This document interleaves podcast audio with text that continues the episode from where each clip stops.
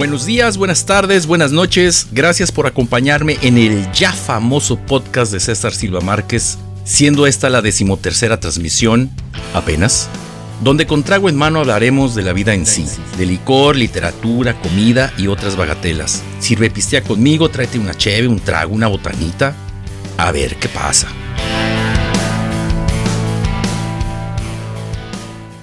Y pues ya es martes de nuez. Así es, 21 de abril, ya, y seguimos en este encierro. Hace un calor de la chingada, los pajaritos cantan, la luna se levanta, etcétera, etcétera.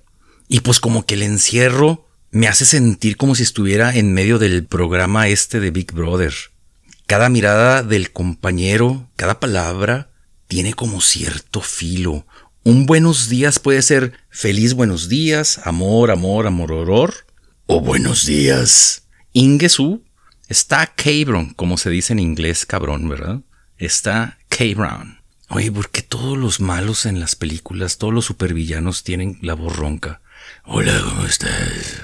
¿Quién sabe, verdad? Y para hacer más llevadero el asunto, ahora me estoy tomando un whisky sour. Y se prepara así. Dos onzas de bourbon, dos onzas de limón, una onza de jarabe simple, una yema de huevo, se agita, se sirve y se ponen algunas gotitas de angostura. ¿Que no te gusta la yema de huevo? Pues no le pongas la yema de huevo. Pero si se la pones, amarra, le da más cuerpo, está más sabroso. La historia del trago le resumo bastante. Al contrario de lo que yo pensaba, este trago se inventó en Chile por un tal Elliot Stubb, que soñaba con tener un bar en un barco entonces el güey haciendo sus malabares con, pues con los licores, se aventó este trago que está chingón. Se lo recomiendo mucho, como siempre, aquí está. Aquí está mi traguito. Y pues salud por eso, ¿verdad? El otro día pasé al lado de la carretera y un anuncio me llamó la atención y decía así, no soy cenicero, respétame. Y me pongo a pensar lo enojado que ha de haber estado el pinche árbol cuando dijo, esto es suficiente, se desenterró el cabrón, fue con el vecino más cercano, digo, porque como no tiene patas más que raíces, pues a lo mejor se cansaba mucho, ¿no? Se iba muy lejos, entonces acercó al vecino más cercano, ya está la madre, y le tocó y le dijo, quiero que me prestes tu computadora y el PowerPoint, porque la gente ya me cansó echando sus pinches colillas está cabrón, ya no quiero eso. Entonces el vecino, viendo lo que estaba sucediendo, nada más asintió con la cabeza y abrió mucho los ojos, ¿verdad? Por supuesto. Pues lo dejó pasar. El árbol entró a la casa, escribió lo que quería en el PowerPoint, imprimió la pinche hojita y le dijo al vato, oye, ¿no tienes una cinta adhesiva para pegarme esto? Y ándale. Eso sí se me hizo cabrón. Estos pinches árboles, ¿no? Los he visto en Ciudad Juárez, los he visto en Veracruz, en Jalapa, en la Ciudad de México he visto un chingo, ¿verdad? Lo más cabrón son los perritos que se pierden y no sé cómo le hacen para tener cuenta de Facebook, tomarse una selfie y postear el famoso me perdí.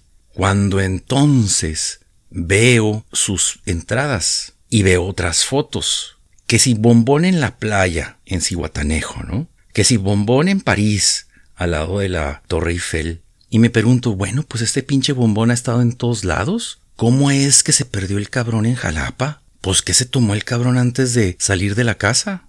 O ya en la fiesta, ¿verdad? ¿Qué se tomó?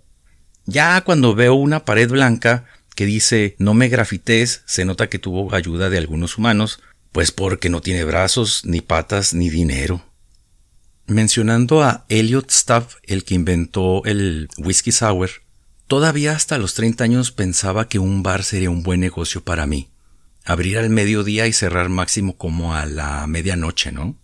En Juárez existe el bar El Recreo, que conocí por Edgar Rincón Luna, donde el dueño, el señor Rojas, siempre está presente.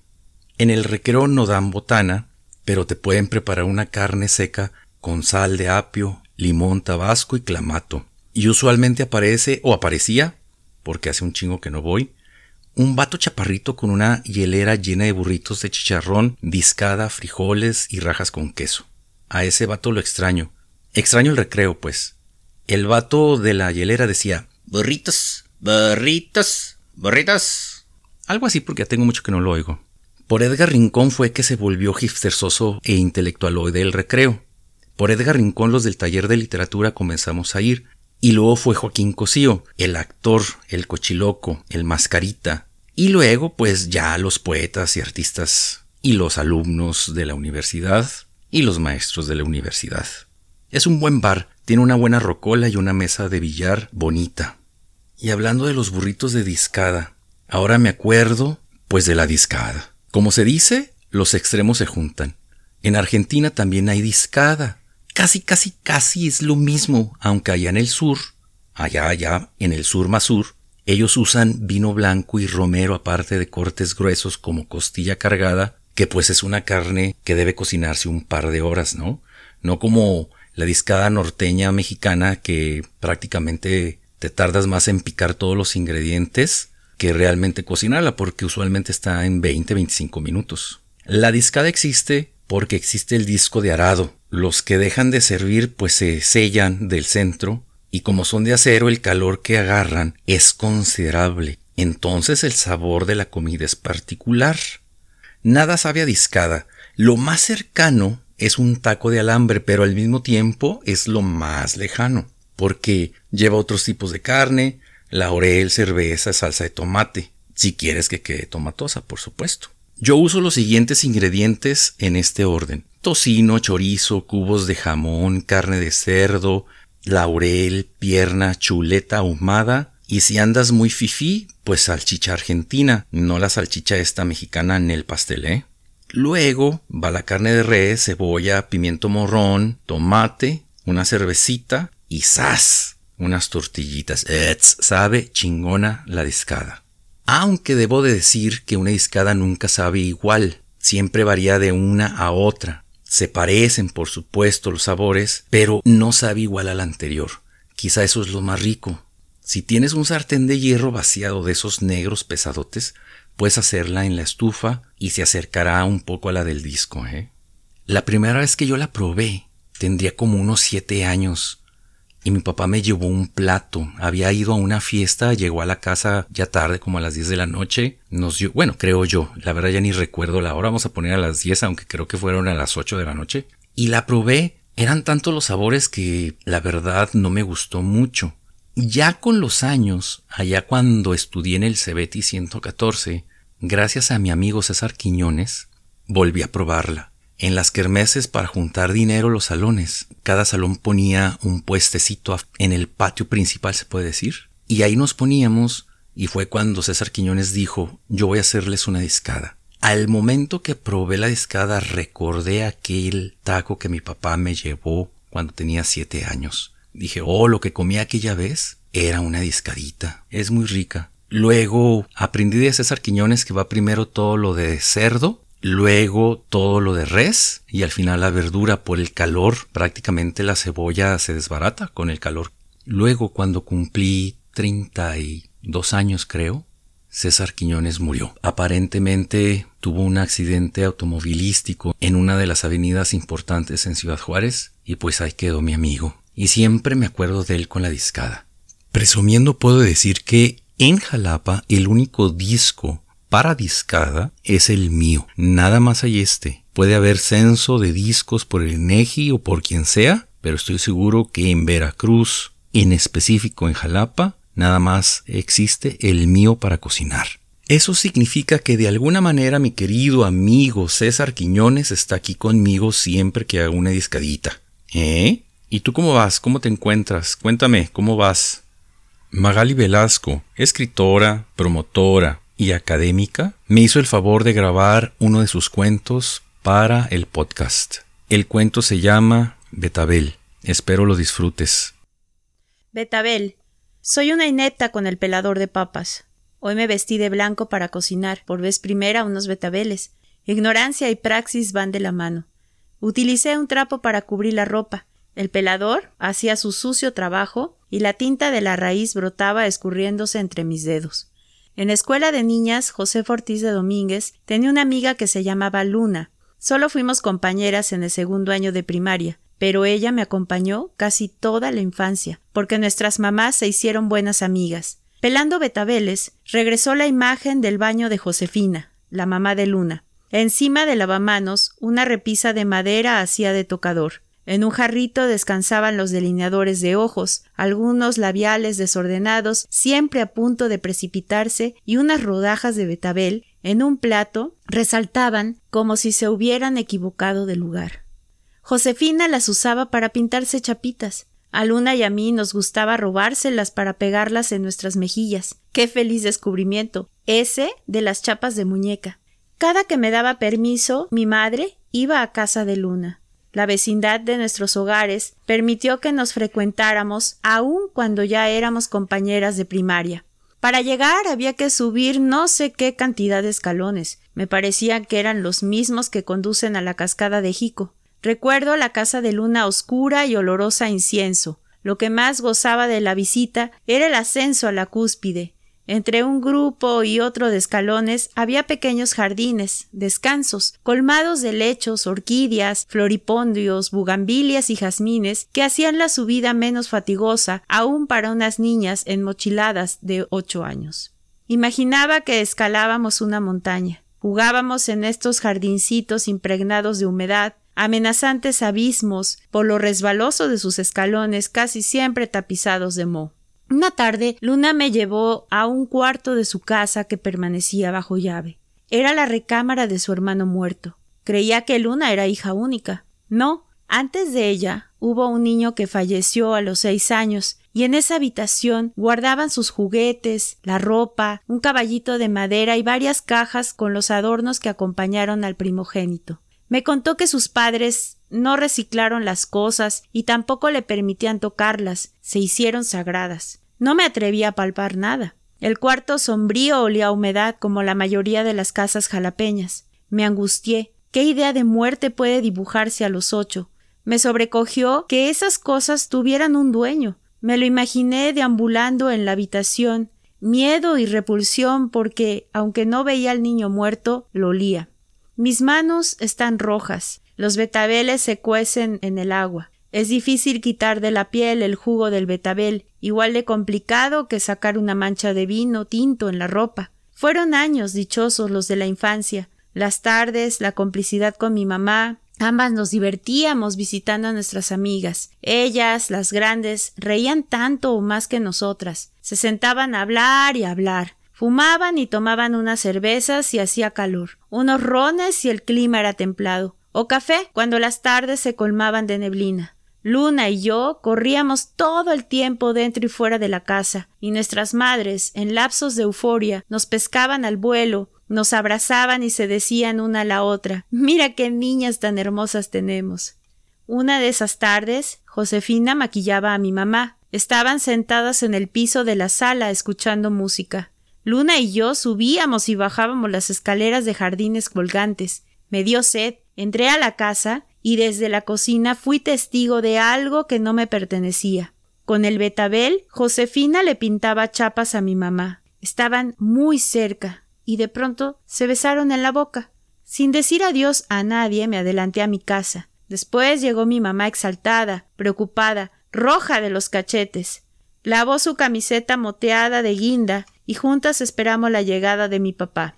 Fue mi abuela la que cuestionó las manchas. Son de betabel. Le ayudó a cocinar a Josefina. Me apresuré a contestar. Las visitas continuaron. Nunca supe si Luna sabía algo de esto. No quise preguntar o contarle. Sentía que a mí me correspondía cuidar de nuestras madres. Un día ya no quisieron verse. ¿Quién a quién? No lo sé. La casa de Luna me fue prohibida a pesar de estar a la vuelta de la mía. Han pasado más de veinte años. Hoy mi madre me llamó desde Jalapa para avisarme que Josefina murió. Tenía un cáncer muy avanzado. Lloró en el teléfono y me convencí de que hay cosas que no se preguntan. Ella fue Magali Velasco Vargas. Y pues bueno, ya se me acabó mi primer traguito. Me recargo y continuamos. ¿Cómo vas tú? ¿Qué te estás tomando en este momento?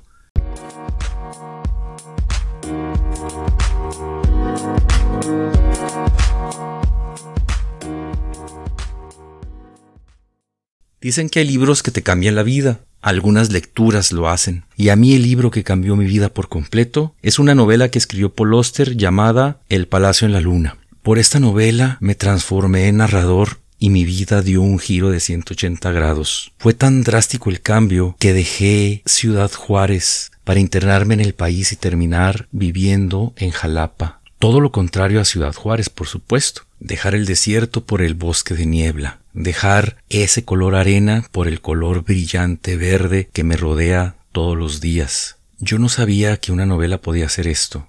¿Tú tienes una novela así que te ha cambiado cabronamente la vida? Pues El Palacio en la Luna lo hizo por mí. Fue impresionante.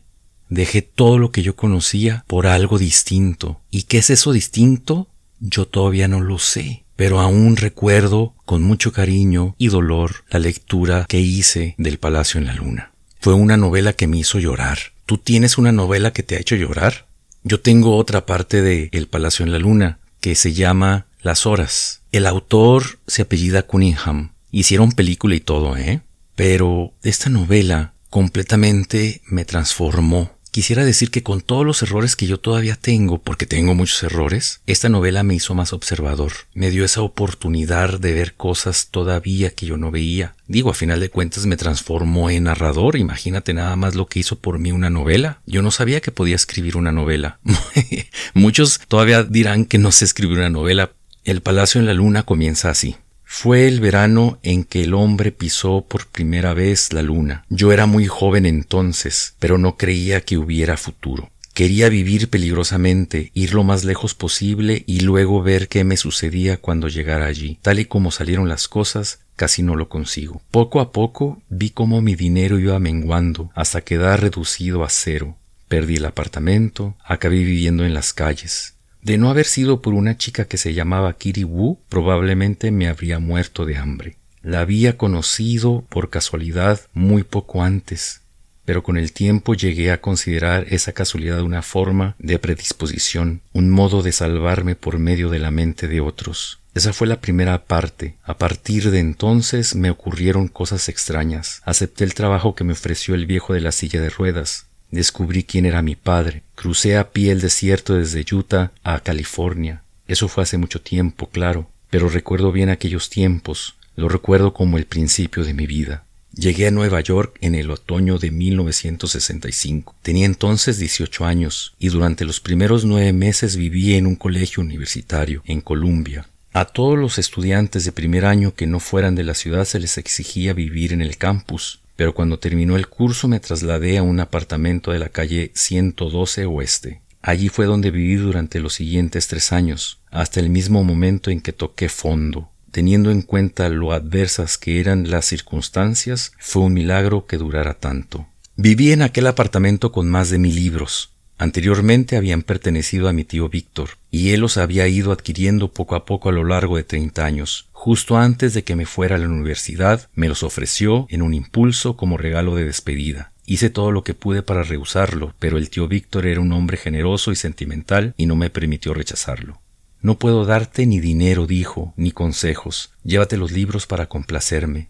Me llevé los libros, pero durante año y medio no abrí las cajas en donde estaban guardados. Mi propósito era convencer a mi tío de que aceptara que se los devolviera y no quería que les pasara nada mientras tanto. Resultó que las cajas me fueron muy útiles en aquella situación. El apartamento de la calle 112 no estaba amueblado, y en vez de despilfarrar mis fondos en cosas que no quería ni podía permitirme, me dediqué a convertir las cajas en piezas de un mobiliario imaginario. Era algo parecido a hacer un rompecabezas, agrupar las cajas de cartón en configuraciones modulares, ponerlas en hilera, apilarlas una encima de otra, colocarlas una y otra vez hasta que al fin empezaran a aparecer objetos domésticos. Un grupo de dieciséis me sirvió de soporte para el colchón. Otro grupo de doce se convirtió en una mesa. Otros siete se convirtieron en sillas. Uno de doce en cabecera. El efecto general era bastante monocromático, con aquel sombrío marrón claro en todas partes donde miraras, pero no pude por menos de sentirme orgulloso de mi inventiva. A mis amigos les pareció un poco raro, pero ya habían aprendido a esperar de mí cosas raras. Imaginen las satisfacciones, explicaba, de meterse en la cama y saber que tus sueños van a descansar sobre la literatura norteamericana del siglo XIX. Imaginen el placer de sentarse a comer con todo el renacimiento escondido debajo de la comida. En realidad yo no tenía ni idea de qué libros había en cada caja, pero en aquel entonces yo era fantástico inventando historias, y me gustaba el sonido de aquellas frases, aunque fuesen mentira. Y aquí le dejo, y como siempre digo, si ya conoces el libro, salud, y si no, échale un ojo si puedes, seguro te va a gustar. Y pues así llegamos al final de esta transmisión. Espero que te haya sido leve y con trago en mano te invito a ciberpiciar conmigo el próximo martes. Gracias por acompañarme y si me escuchas por YouTube, dale like y suscríbete.